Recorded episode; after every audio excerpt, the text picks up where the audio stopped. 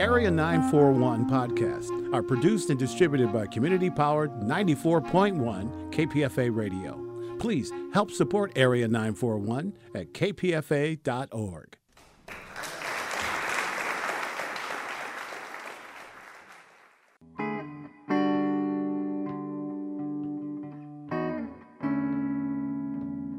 This is the Area 941 Radio Wolinsky podcast.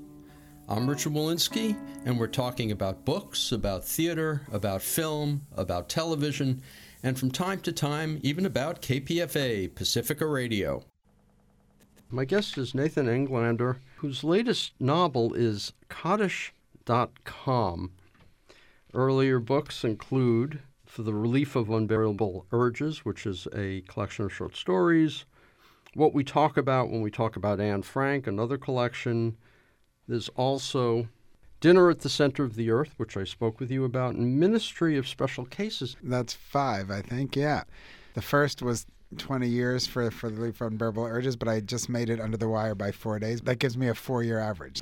This last one, I believe you had finished when you were on tour for Dinner at the Center of the Earth. Yeah, when we were talking, I, we may have discussed that, which is I really wrote this dinner, which was a political thriller that's also a history that's also a magic realist love story that's you know has seven timelines in five different countries. That book so much spurred this book but when i sent it off to my agent i really promised her like take a week take a month take four months like it's going to take time. You know it was this 600 page sort of dreamscape. And yeah then this one it comes from a Philip Roth conversation that we had about starting books. You know, like he would go off and really start the next book the same day that he typed the end, that kind of thing. The day I handed in, I just, you know.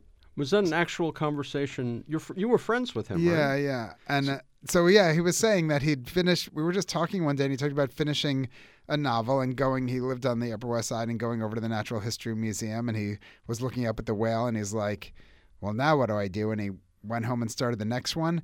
And though it's so lovely and also pathological and also super creative and you know it's it's so complex the notion of like starting the next book that day, but I really really thought about what that meant and the continuum and how we work as writers and yeah, I you know, I was thinking of him, but I sent this book off and then the next day I started Kaddish.com. How did that happen? I mean, you didn't go to the uh, Museum of Jewish History to do that. No. You know what? Like it's it's things work differently. Back back to the 20 year mark, like I really believe in like the subconscious now and process and dissociative states and all that. I'm so not a touchy feely person. Like I really try and be cynical and a good New Yorker just want to eat my bagel and, you know, shove people on the subway. But when it comes to creativity, like yeah, I really work differently over time and I think certain stories like I you kind of wait till they're there in a different manner. I yeah, I get all spiritual and you know when we when we talk about this stuff but this one really I, I said a dream this one came like a dream i usually you know i really when we talk about how you know that this is our third book you know it's usually a decade in between kind of Right. thing but yeah this one instead of three years i the first draft was three months it really came like in a fever So, what was the original inspiration then?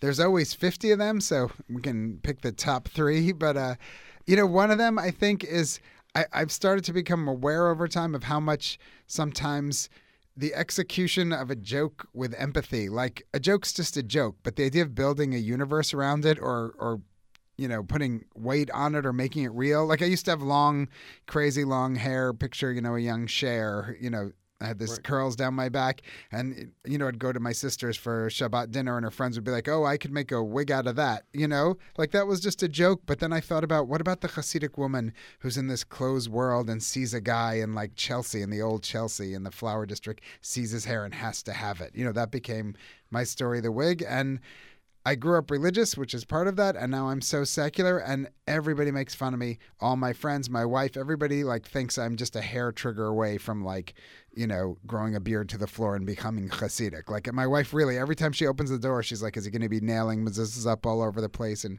koshering the kitchen?" So I guess I thought about in life, you get sort of one change, you know, whether you're like you know change political stripes or you know you can drink and then stop drinking you're supposed to get you get one choice you can become religious you can be secular it's kind of limiting in a way. Like if I grew up so religious and that was such a large part of my life, wouldn't it also follow that maybe one day I'd be like, wow, you know what? I really miss that. You know, like why not just flip? And I thought about that idea and I see that that runs through. That's what the last book is a book of doublings. You know, my story, Gilgul of Park Avenue. I, I seem to also be obsessed with this idea of the sudden radical change. Okay, that's one, and that happens in this book as yes as Larry becomes Shuli. Yeah. Uh, what about the the Kaddish.com concept? Oh, so you know, back to this family. We're gonna have like a, a therapy day interview. We keep talking extra personal today. Like, oh yeah, just you know, my father's passed away around a decade ago.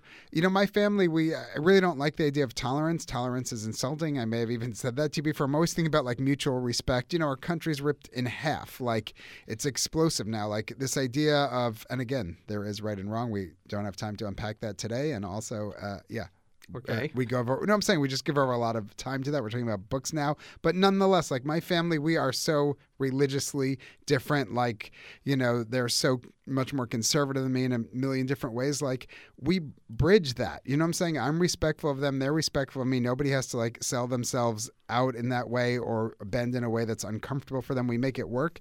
But I was thinking when you talk about the Kaddish. And again, there's this prayer, Kel Malei Rachamim, but I'm calling it the prayer for the dead. But the mourner's prayer, the Kaddish, it's such a gigantic thing in Jewish culture. Like when someone dies, you know, in this case, Larry, the main character, his father dies, and the notion is you need somebody like advocating for you on earth. Like they need to say this prayer for 11 months, you know, like with a quorum three times a day, and the prayer gets said eight times in each of those prayer sessions. I'd never heard of that. I remember the Yishkadal Yeah, thing yeah. would happen, and I know that once a year you light the yard site candle. There you have That's it. more or less as far as I went, and I didn't even go that far. Yeah. So that is literally the point. Like you are who you are, like so many Jews are that way. And Right. this is the point. Larry has left this world and his sister is not at all egalitarian. Like it's on him and his father died and literally it's his father's belief, his sister's belief. Like their father is literally gonna feel the hellfires if Larry doesn't say this prayer eight times a day. And who can you expect to say that prayer eight times a day, like at synagogue, who's just not a religious person?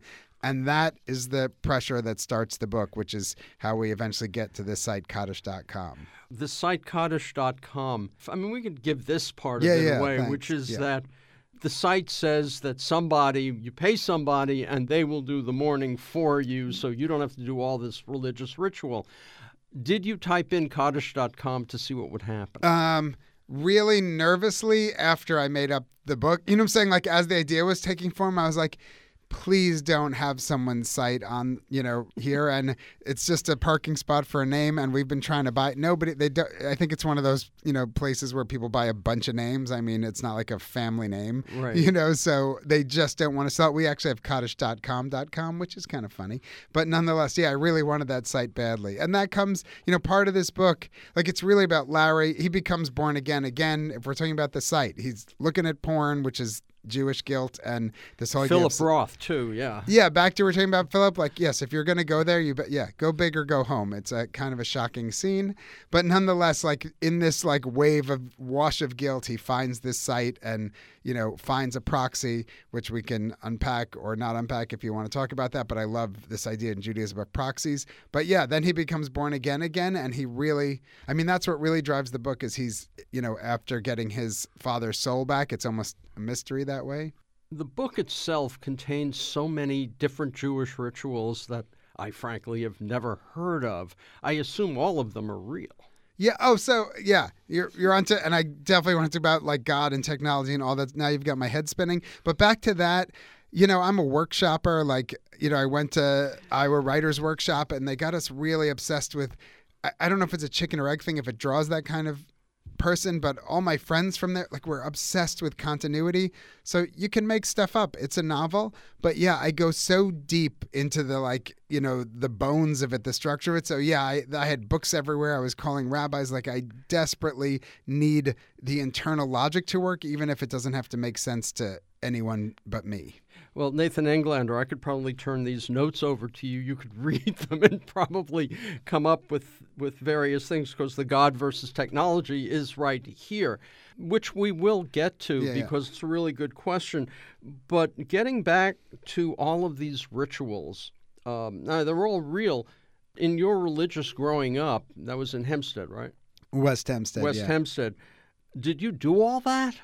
Everything in that book that that Shuli does? So back to dream spaces like you know when i thought about as i said like being in this last novel and wanting to go back to where i began to ideas of you know sacred and profane and gray space yeah i made up this town for the first book royal hills which is a weird mashup of like west hempstead long island and crown heights and borough park and and i really also thought about which stripe he would be like which you know version of religious but yeah we were we were really religious people. Not black hat but you know i call it gap orthodox you know. We wore the yarmulke and the tzitzis. I mean we were super religious but we wore you know khakis and button down shirts. Explain what tzitzis is. oh uh ritual fringes like this when you see strings hanging out of people's pants those And, are they. Did you have the payas on the? no, no, but that's the thing. Like, there's, you know, the law is the law, so you can grow them long if you want, just like your hair. But yeah, we had like, you never shave. Yeah, it's all biblical. But, you know, there are these points on your face you don't shave. So, not recognizable ones, but you would never have your hair like cut above your ear. That would be shocking. Like, they'd freak out at school. From Friday sundown until Saturday sundown. Yeah, no- there was you couldn't turn on electric No. lights. You could do basically nothing. Somebody would have to come in and turn your TV on, right? You're going old school, like the World Series. Be like, could you turn the TV on? It's the World Series. But uh, no, we didn't knock on the neighbor's door. But yeah, I was a religious kid. That's how you end up with books. You know, that's one nice part of it. I feel like there's this whole thing now back to technology is people call it like a device Shabbat. Like there's people who try and take, you know, 24 hours and not touch Right. their phone and stuff. But uh, when I see the light, my hand's like a claw from my iPhone, even just coming in from the airport. I have to say that it could be boring, but I don't get to be bored in that way anymore. Like a nice 24 hours or 25 hours to just read or play Scrabble is really nice. I think about that notion a lot, though. Six day cycles really work creatively and everything. Yeah, pick your Saturday. Getting back to Kaddish.com, okay, you you went online, you found nothing there, which was a complete and absolute relief. It really was. because now you could make things up. Yeah, yeah. At that point, did you know exactly, not necessarily what what Shuli, Larry, you changed his name to Shuli, what he would do, but you did you know what Kaddish.com would wind up being by the end of the book? yeah, books take different forms, and you know, back to the spoiler part of it, like where the journey goes, what happens. I think I really did know early on, like where the book was headed. This one was written towards a place. You know, like I not that it was the exact ending or I knew how the pieces fit together, but yes, some books, you know, or a story you hear two people talking and that's a world or you hear a first line or you have a scene, but yeah, I think this one was very much headed towards a point from the beginning. So you knew at some point that Jerusalem would play a role. I think I probably did know that early on. Yeah. And and a different Jerusalem. I think that's it. Back to being on the road again and I'm in city a day mode for which I'm thankful for even if I'm often confused. Yeah, touring I did this Haggadah translation that Jonathan Safran Foer edited. I have to say, uh, the hardest thing to tour is a Haggadah. The Jews are like, "Why'd you do this? Why'd you do that?" I was like, "That was very intense." But uh, taking a book that I wrote on Israel, Palestine, and the Gaza conflict, those were some intense questions. This Jerusalem is like it's it really is when you when I think of the one that I was raised with like a mystical it's almost a magical place. It's it's it's sort of outside of time in its way. So yes this is Shuli going to a place because he's looking for someone and something and it it- really is it was a much more peaceful Jerusalem for me to get to spend time with after the last one which is a very violent version of it Is there a hill like the hill in the book, or is that yeah. that your dream landscape? No, well, that's when I lived there and I moved there for the peace process, which did not work out. But that was one of the like things that sparked wanting to write the last book. Is a I want my piece back, but b just because people destroy things doesn't mean that they weren't. You know, it seemed doesn't mean it wasn't possible. Like it seemed such a crazy thing to talk about the peace process. It was real. When I moved there, we were all like stone writers and artists living in this neighborhood. But the point is, we had this little this neighborhood in the heart of the heart of the city that's almost like hidden. It's just out outside of time, as I said. And then there was this little triangle across the street. I lived in this crazy little, like, Bukharian triangle for years. And it was like leaving the world around us when I would step down the stairs. So this street, there's like a sort of imagined street in this book, but it's really close to the streets that are there. It wasn't a big leap to come up with a, you know, sort of invisible mystical street for Shuli to look for. What gets me as I listen to you talk is how I'm realizing that even though this is a fiction about somebody who isn't Nathan Englander living a life that you're not living and it's kind of a comedy, verges on magic realism, it's actually might be your most autobiographical novel in a lot of ways. In a lot of, I would like to get to acknowledge which scenes are and aren't. Chapter one, that doesn't have to be that autobiographical, but um, you know what? It's like I, I've learned each book. I feel like a lot of writers work differently. Like those first first stories or that first novel is so thinly veiled. You know, like that Henry right. Miller stuff where you're like he's eating a burger and like I'm sure he had that burger. You know, for me, I, I'm so such a private person that I feel like I always had to go far to get close. So, you know, my story of dreaming of being a writer, like I didn't set it in suburbia or on the Upper West Side in my tiny apartment. I went to like Stalinist, you know, work camp in 1952. Like that's the jump. And I feel like with each book, I'm starting to be able to mine things that are really personal in a different way. So, yes, a lot of these things are kind of you know these ideas that are torturous to me and that absorb me. And yeah it really feels close to my heart this book. They all do but but in that personal thing you're saying it, it really does feel like it's not a big reach you know. He's neurotic i'm neurotic. I want to go back to something that you kind of mentioned in one of your word salads a few minutes ago. That they are. That they are. Um, you mentioned about god and technology and i noticed and you discussed this in a couple of interviews and you bring it up here I mean, from my perspective, when I get online and I see something online, or I don't find it more likely, or I'm looking for something and it's not there, a part of me isn't going, oh, it's Google, it's the search engine, or somebody did. I'm thinking the universe is telling me yes. something. Does it, is this sort of what you're driving at? Yes, very much so. Like first of all, the amount of our lives that the, the you know the alternate lives that are in there. It's like your work life, your pictures, your your love life, and your secret guilty love life. Like you know, I'm saying everything's in this machine. Like we shop there, we live inside of it in you know so many ways, which is not news. But I was just thinking about what faith means and what empathy means. You know how that functions through the screen, and I guess part of it is Shuli goes back to his old yeshiva and he becomes a rabbi. He becomes a teacher at his old school. You know, he's been out in the world. He's living in Clinton Hill, Brooklyn. Now he's religious again. And, you know, he ends up having to touch a computer, which he stayed away from. But I, I guess I thought back to my rebellious self at 13. Like one of the things that you'd get thrown out of class for was it was you know me challenging ideas of omniscience you know i'm saying that a god could know where every everything everybody's done everything everybody's doing and what they're going to do next. That's such a giant, giant ask. But when I look at our lives now, if you're like, you know, we're in, I'm in, you know, Berkeley right now. Like if you're if you're hold a cell phone or you've you know searched on Google or signed into Facebook, like pretty much like the internet, like the web does know everything you've done, where you are right now, and you know according to my Instagram, it's become downright shockingly creepy, like exacting. Like, not I'm hungry and it gives me an ad for food, but like I want Oreos and I open Instagram and there's a picture of Oreos. Like, it is actually predictive of my behavior. So I'm like, we've actually sort of, it's a brand new thing, but I feel like we have, and it's very Jewish because the internet is vengeful, but I feel like we built Beta God a friend of mine had recommended a TV show called Now Apocalypse on Starz, and I watched it.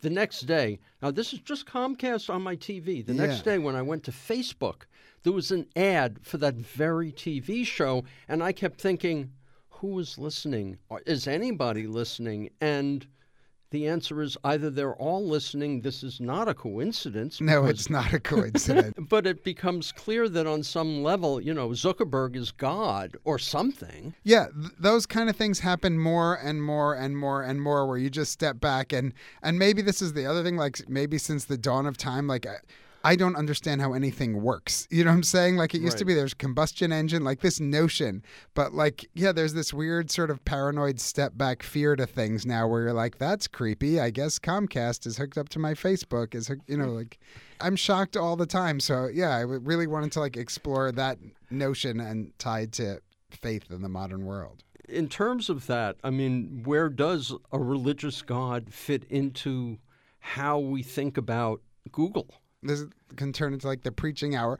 But you know that notion where it's like there's the relationship with god and the relationship with people and i feel like that's all breaking down and it's especially breaking down online. You know like this you know just how we talk to each other on twitter which also really scares me. Part of it, of course, is the tweeter in chief yeah. uh, has shown the evil of the internet.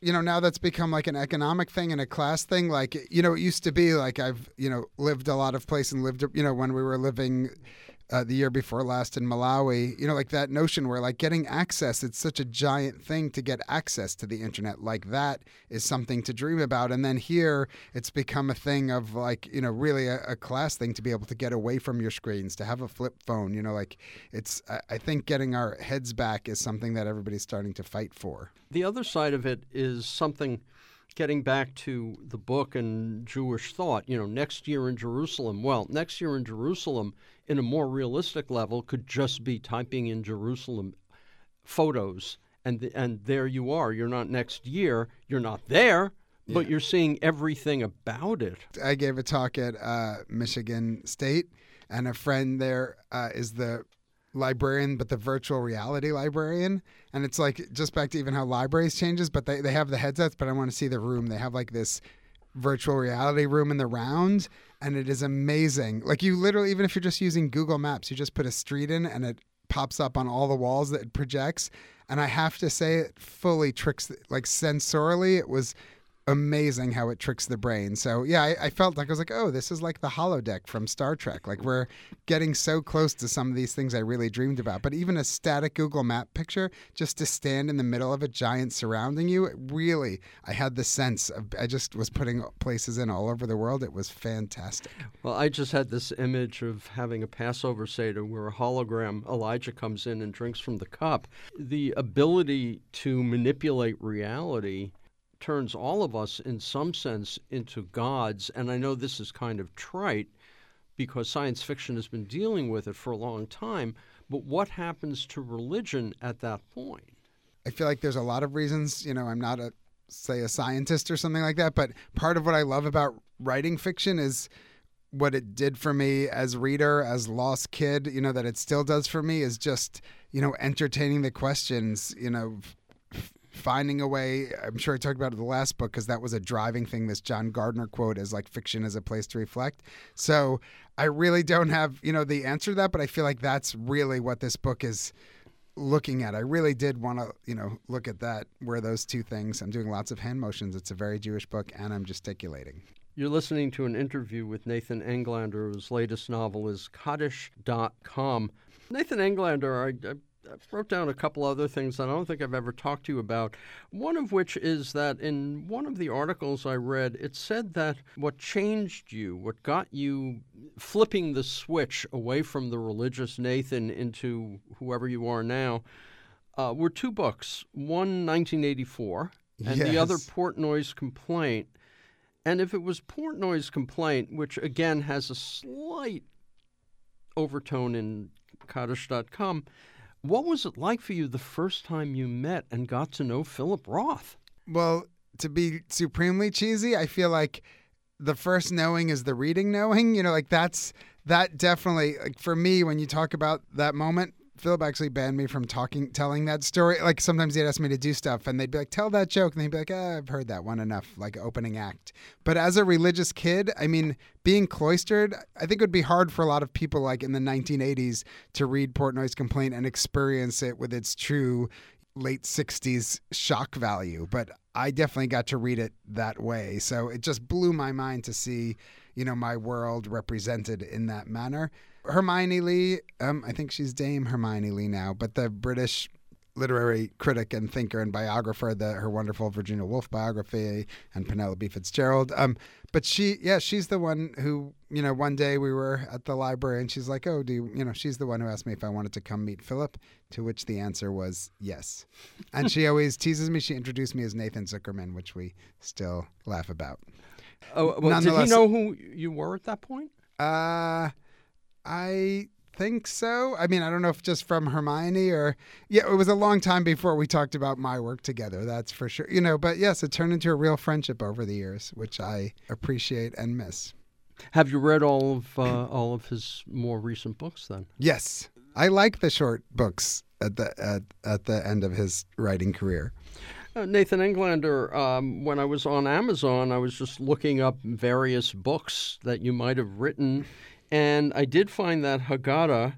Uh, so you wrote it, and Jonathan Safran Foer edited it. Is that how it went? Well, it was Jonathan's idea. He always has such great covers. He's such a visual guy. Also, he's a concept person. He gets really excited about things. But yeah, this was his project.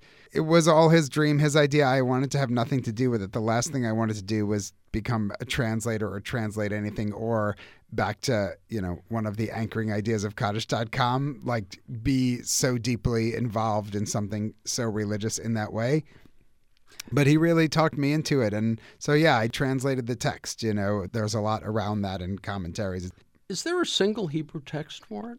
no it's infinite like that's the point. I don't think you know there's not like 20 versions of the bible where there's like oh the four books of moses and the three books of moses or one where there's a Right. burning bush and one where it's like you know whatever a burning pear tree. You know it's always a bush. You know like that's the idea. The haggadah really it's got to be one of the most malleable texts. Like people there's different versions and different orders and infinite translations. And there's you know the armed services and the AA one and LGBTQ one and God free ones. And there's there's a people make their own every year. Families do different ones. Yes it's nice to build something and recognize it's just a contribution to a larger flow. You know, there's so much pressure on books. I'm in launch. I'm a crazy person right now. Like, it's nice to build this and be like, oh, this is our Haggadah, and we're just going to put it into the stream of Haggadot, and it'll either, you know, do what it does, but it's just part of the conversation. And that was a lovely feeling. So, in, in some sense, if you were going to take the pure one, it would be kind of a roadmap with no particular roads. Going to be like, it's like a jazz version. How about that? It's jazzy. You can sort of riff in your own way, but there is an order to it. They have to get out of Egypt in the end. And somewhere in there, there's the four questions Yeah. and the whole thing about the plate. I mean, we used the chock full of nuts one. um, from when I was a little kid, and in and it was edited by my aunt Rena. So by the time she died and my mom left, and we, I stopped going to Seder's. We were probably on a unique voyage every Passover because that's what it was. So does Yeah. this thing have pictures? Jonathan always says about that project that uh, the most expensive part of it was the kill fees. He first pictured it with like hundreds of, I literally maybe like more than 100 com- contributors or something, and he commissioned all these things and then he got rid of them. It ended up being really just a few commentaries and a timeline. But what it is is just typography that's just. It's just text as art. And it's like the whole history. If you flip through it, it's the whole history of Hebrew, like the formation of the alphabet and how it's changed over, you know, I guess it's millennia now. And also, as going through Amazon, and I saw something there, a published work, a play called The 27th Man. Oh, yeah. What's that? Uh, I'm have a. I think we're going to announce soon that the second play should uh, is hopefully will be spring 2020 of what we talk about, what we talk about, Anne Frank. But uh, yeah, I keep saying with the play, like for the first decade of my career, people say, "What do you do for a living?" And I'd say, "I write book," which is you know now I say write books, but I really want that second play so I can write books and plays. But the first play was. Uh, right we're uh, talking about a lot of wonderful people who are gone now but uh, when my first book came out nora ephron called the amazing nora ephron and and asked to have lunch. And she was like i read this book. I read this story. This is a play you're going to write it. And if it wasn't her, like I had no, I'm just not a theater person. Uh, I had, you know, no idea how to write a play, but she literally was like, take your time, do your thing when you're ready. And I wrote the Argentina novel, The Ministry of Special Cases. Like literally, we'd have, you know, dinner once in a while or something like that. We would check in with each other. But yeah, a decade later, I wrote this play and she just, educated me and we drafted and redrafted and she'd beat me up and feed me coffee and bagels and send me home and uh, yeah, it opened at the public in maybe 2012 and then ran at the Old Globe in San Diego at the wonderful Old Globe. So that was an extraordinary, for a fiction writer, it just changed me as a writer. It changed my process, it changed how I work. Back to getting to see you. It's nice to see you uh, one year later. But um, yeah, I think even the way I'm working faster now, it just was a complete education about timing and how language works. It's just such a radically different form. What were the reviews like?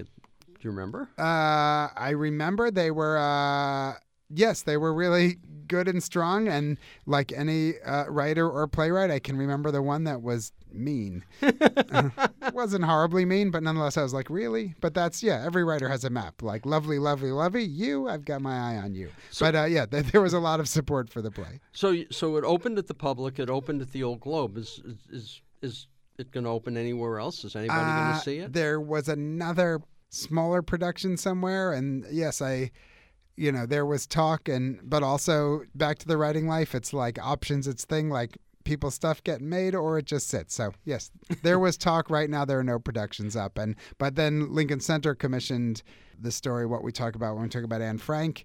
And we had some readings there and uh and and we'll see where it ends up. Well uh, uh when we talk about when we talk about anne frank if i recall the story correctly is is almost all dialogue. Yes, and it's two couple. It's four people. Like back to that when they were like, "Do you want to write that into a play?" I'm like, "Yeah, I would really like that." Well, when when turning that one into a play, you didn't need all. Well, you couldn't get them from Nora because she's gone, but.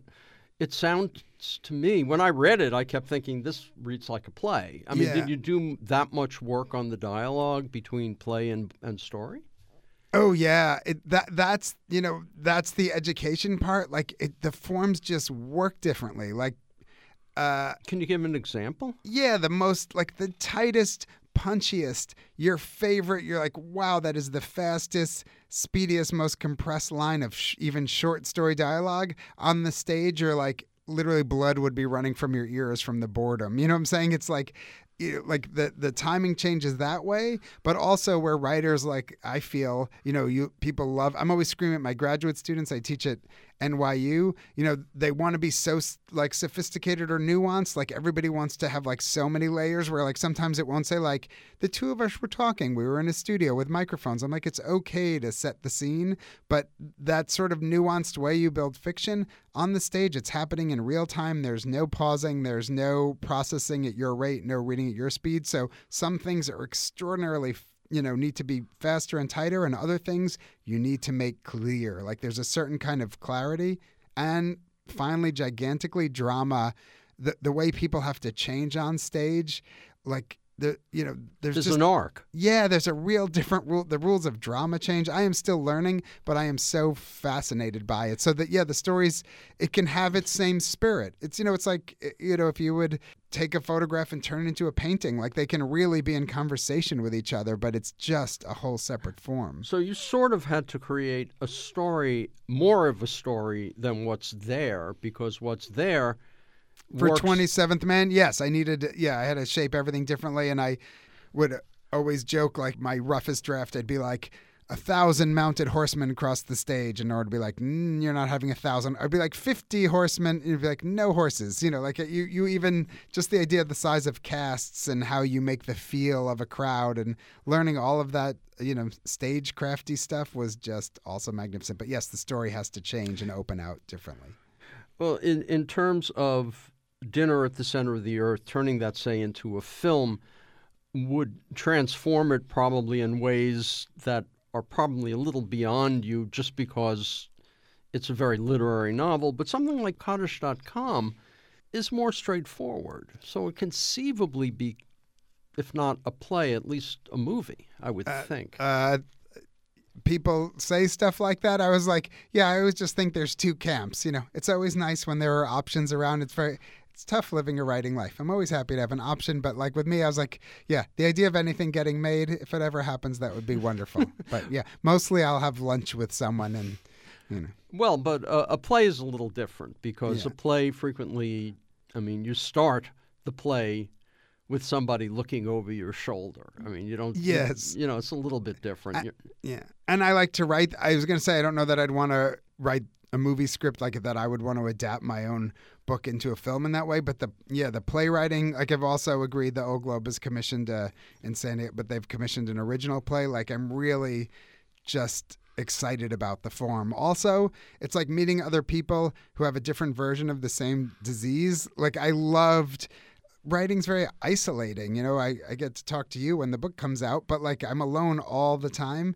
Meeting someone who's just as obsessed as I am and compulsive and driven and in love with the idea of what they're doing, but they just do sound. You know what I'm saying? I love that. You know, like a scene's better. I'm like, why is, you know, they'll take a, a break and I'm like, why is this scene better? They're like, there's a subtle ticking I've added, or there's the costume person. You know, like it just blew me away to meet these people that come together, you know, as a team. It was, you know, and everyone travels and you know, it's so, the commitment that is asked of, of theater folk is just gigantical. I found it so inspiring and addictive. Well, the collaborative effort is such a different project. I was talking, name droppingly, with uh, James Lapine, talking about Stephen Sondheim, and when I said, "Well, he did," and and he would say, "No, you don't understand, Stephen.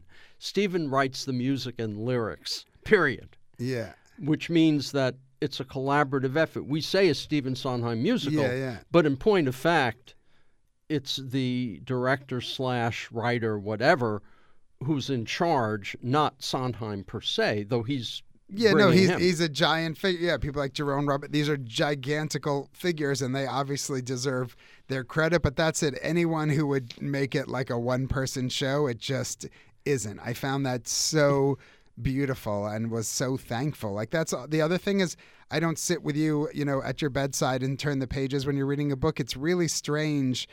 You know, the director of the play, Barry Edelstein, he said, you know, those like black and white photos, like you're in a Borsalino pacing at the back, you know, typing fresh pages, like that's going to be you. But you, you really are there in previews. You're literally watching people experience your work. And that's, that was also extraordinarily strange. You know, it's like being inside your story. And that's going to be happening again um, next spring. You said in the We'll, year. we'll, we'll, we'll see. Yeah, we'll see when they announce. And yeah, that's, again, there's lots of people involved. I'm not used to that. It, it, it's not when I'm ready, it's when everybody's ready. One final element of Kaddish.com, you know, I talk to people about it, and of course there are different kinds, and um, that's guilt. Jewish guilt versus, I don't know, Catholic guilt. Yeah. I mean, I get the feeling Jewish guilt is your mother standing over you, and Catholic guilt is your priest standing over you. For you, as somebody growing up in a world of guilt, how does that affect your writing? I mean, does it make you feel more guilty if you're not sitting at the computer? Oh, again, you know, it's how we started this talk. It's a uh, a great, you know, question to get to. But when you you you know when you were calling this a, a very personal book, like I really think about how these things drive me, how they shape me, because it you know because I also see them absent. You know, you were talking about, you know, our policy, literally like our national government policy is to like literally attack the most vulnerable populations like we're going to cut special olympics funding now it's it's you know it, it it's almost unreal in its in, in how it's being implemented you know. Yeah i don't understand how other people function outside of say rules or you know this idea of being beholden to people or society or guilt. But yeah i think a lot of that stuff drives me and maybe too much but i, I i've been reflecting on it a lot lately. So yes it definitely keeps me in my chair. Nathan Englander, you mentioned before a play next year of your of what we uh, talk about, and this book has now been finished for a year. Are you well into your next novel? the writing was really early so yes i surely like would like to disabuse anyone that i had a three month draft and then was happy and relaxed that's just not even built into me at the very end, I don't even write the bio. Like someone changed a comma in the bio they sent me. I think I called like 600 friends and was pacing around and you know drafting it a thousand times. So no, the uh, it was very much the last minute of deadline of publication that I had my polished polished version that I uh, can live with. But uh, yes, I wrote it and then came back to it. So no, I'm very much at the start of the next projects now. Uh, when you say you're at the start, does that mean that you haven't put down a word, but you're still kind of working from the Uh, beginning and the end? You know what? It's a plus or minus. A word is about where I'm at. You know what I'm saying? Maybe there's a hundred. Is it too soon to talk about what the general theme or topic Yeah, is? uh, it's. I like the winnowing process. I was saying there's. It's so clear to me. The nice thing about a writing life as the years go by, as they stack on, as you learn yourself. You know, I always talk about my buddy Joe. Like we'd be going for a run. I'd be like. This is ruined. It's broken. It's unfixable. Like, oh, are we at week nine? Like you're always like that at week nine, and now I know to ignore the like week nine panic. So yes, at the end, everything seems inspired and like it's been put there for you. Like someone serves you coffee, and you're like, I was just waiting for that coffee. That's all I needed. But at this point, I can't even tell you how the ideas generate, for which I'm thankful. So yeah, I have about 74 books planned, and that's they'll start to fall away, and there will be the right book. and that one will be the one you'll be writing. Yes. Feedback on this and other Radio Wolinsky podcasts is appreciated. You can write to bookwaves at hotmail.com. You can listen to other interviews either as Radio Wolinsky podcasts or in the archives pages of bookwaves.com. Until next time, I'm Richard Wolinsky on the Area 941 Radio Wolinsky podcast.